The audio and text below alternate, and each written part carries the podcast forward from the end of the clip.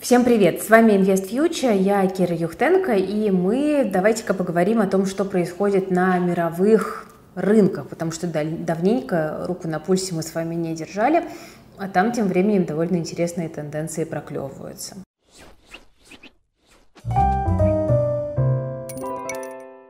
Итак, друзья, в пятницу 13-го стартовал сезон отчетов за четвертый квартал на американском рынке.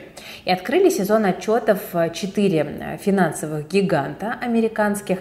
Это банки JP Morgan, Bank of America, Wells Fargo и Citigroup. И что же мы с вами в этих отчетах видим?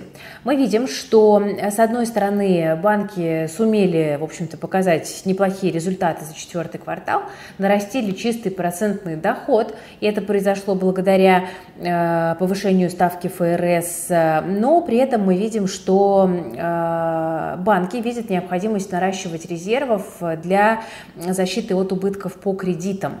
И вот это момент, который настораживает, потому что он говорит нам о том, что банки, соответственно, готовятся к чему-то неприятному. Что это конкретно? Рецессия ли это? Или это мягкая посадка американской экономики? Мы не знаем наверняка, но это настораживает. Да? То есть вот есть такое ощущение, что ну, дальше будет вот как-то хуже. Сейчас еще ничего, но может быть существенно хуже. И, возможно, вот именно на этих настроениях э, акции и не сумели вырасти, э, несмотря на достаточно приличные отчеты по всем крупным компаниям.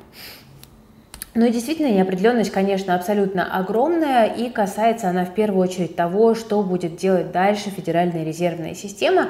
Я напомню, что у нас на этой неделе вышли данные по инфляции в США, и они вроде как приличные. Мы видим, что CPI, индекс потребительских цен, снизился до 6,5%, ожидаемо было 7,1 в ноябре, стало в декабре, соответственно, 6,5.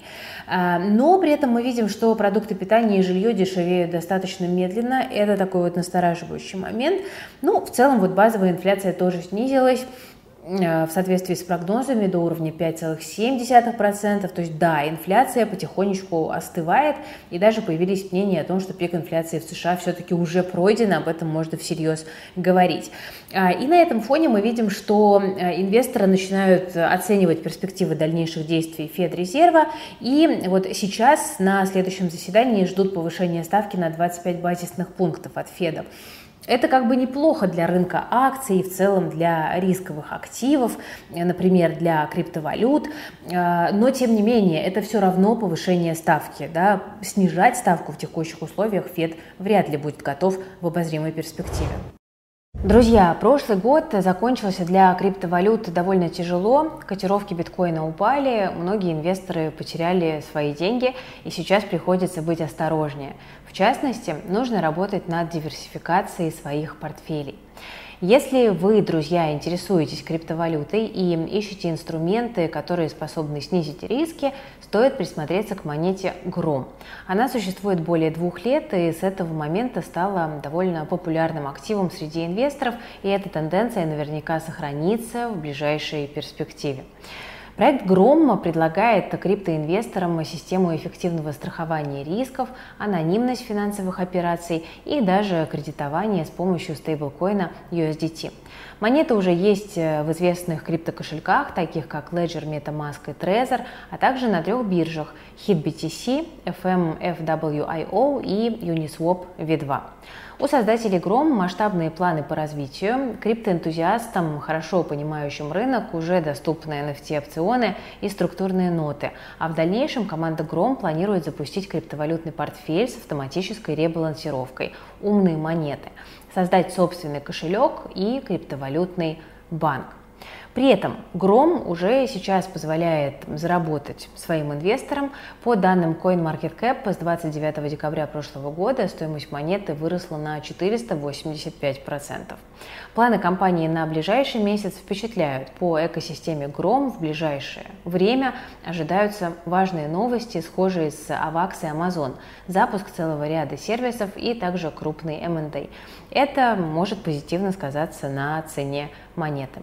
Узнать подробнее о Гром, прочитать актуальные новости об экосистеме и будущем проекта можно в телеграм-канале «Главный по крипте». Он принадлежит основателю проекта. Ссылку оставлю в описании к этому видео. Вернемся к рынку акций. Я хочу подчеркнуть, что вот несмотря на замедление инфляции, ставка остается высокой, и вот пока Федрезерв, э, в Федрезерве высказывается мнение о том, что ставку нужно поднять выше 5% и поддержать ее на таком уровне какое-то время, чтобы как бы удостовериться, что инфляция не вернется, да, как вот пьешь антибиотики, вроде бы уже там поправляешься, но все равно какое-то количество дней ты их допиваешь, чтобы как бы болезнь не вернулась. И здесь вот э, Федес исповедует такой же подход, Хотя понятно, что у них довольно большой соблазн снова вернуться к мягкой монетарной политике, как зависимые люди да, возвращаются к э, вещам, которые им очень хочется там, сделать. Э, и Феду здесь тоже, конечно, хотелось бы там, видеть сильные цифры по экономике, не глушить ее высокой ставкой, но все-таки инфляция большой риск, которого кажется, что американские чиновники все еще достаточно сильно э, боятся. Ну, в общем, так или иначе, нам, конечно, нужно дождаться следующего заседания, посмотреть, какой там будет риторика, какие будут прогнозы на будущее от Федрезерва, и уже от этого будет зависеть, получит ли рынок какой-то шанс на оживление, потому что сейчас, если мы с вами вот посмотрим на график S&P 500, то мы увидим, что э, он уже ровно год остается в нисходящем тренде, вот как с января 22 пошел на снижение, так и продолжает снижаться. Э, да, это снижение сейчас стало как бы поспокойнее, может можно там говорить про какую-то консолидацию в последнее время, э, но, тем не менее, пока сигналов на какой-то разворот медвежьего американского рынка нет и в помине, эм, и сейчас вот индекс там чуть ниже 4000 пунктов э, находится сейчас. Там довольно нейтральная картина сейчас на рынке складывается.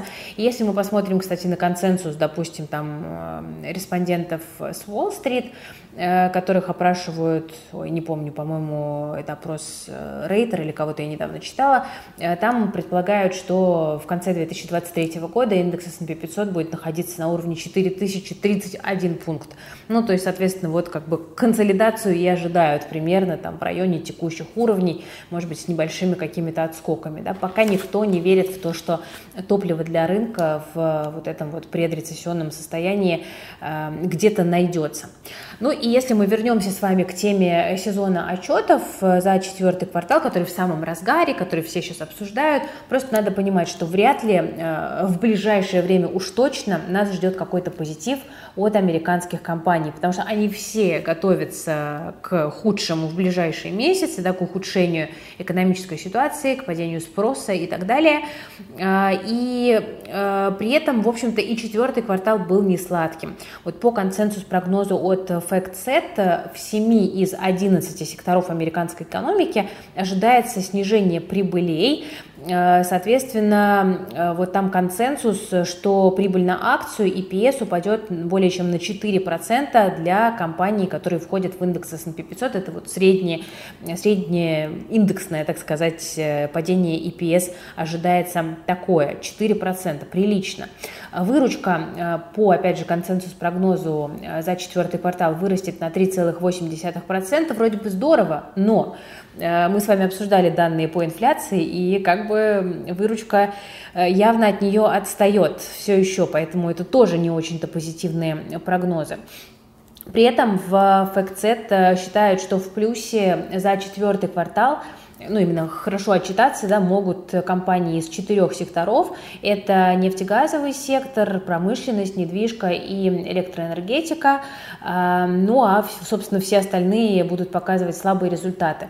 Но я тут хочу подчеркнуть, что мы с вами, когда смотрим на отчеты, мы смотрим не только на там какие-то вот базовые показатели, которые будут в ближайшие дни появляться в медиа, но мы с вами смотрим в первую очередь на прогнозы на следующий квартал, которые компании дают.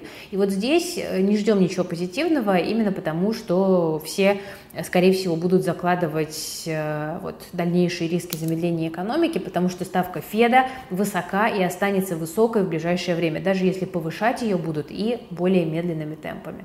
25 базисных пунктов – это тоже, извините меня, повышение. Да? То есть не нужно здесь как-то расслабляться и испытывать эйфорию, даже если там вот в ближайшее время будут как-то муссироваться вот эти вот темы про э, там неплохие отчеты, про Федрезерв, который будет медленнее повышать. Пока вот на самом деле оснований для какого-то фундаментального разворота рынка наверх нет. Почему? Потому что неопределенность все еще очень велика, да, потому что Федрезерв не может перейти к понижению ставки э, именно потому, что в любой момент вот эта вот инфляция, да, как температура после отмены антибиотиков может снова э, подскочить. И э, пока вот сохраняется эта неопределенность относительно там, темпов и сроков э, сохранения высокой ставки и ее повышения, я думаю, что рынки будут бояться расти, пока не будет здесь каких-то четких сигналов. Пока их нет, поэтому выжидаем э, хороших моментов. Ну а вообще с точки зрения отчетов у нас во вторник отчитаются еще из интересного Goldman Sachs и Morgan Stanley, а в четверг э, у нас э, будут э, показывать свои результаты Netflix и Procter Gamble. Вот на следующей неделе вот на эти отчеты можно будет посмотреть, чтобы оценить в целом э, состояние американской экономики. Вы скажете, Кира, почему ты вообще говоришь про там, американский рынок, если с некоторых пор, а точнее с 1 января, Никвалы не могут купить иностранные ценные бумаги? Э, ну, смотрите, не могут-то они не могут, и, и риски достаточно высоки. Я здесь э, сохраняю свое отношение к покупке иностранных бумаг через российскую инфраструктуру. Но, во-первых, все-таки американский рынок – это барометр всей мировой экономики – поэтому нам очень важно понимать, что там происходит.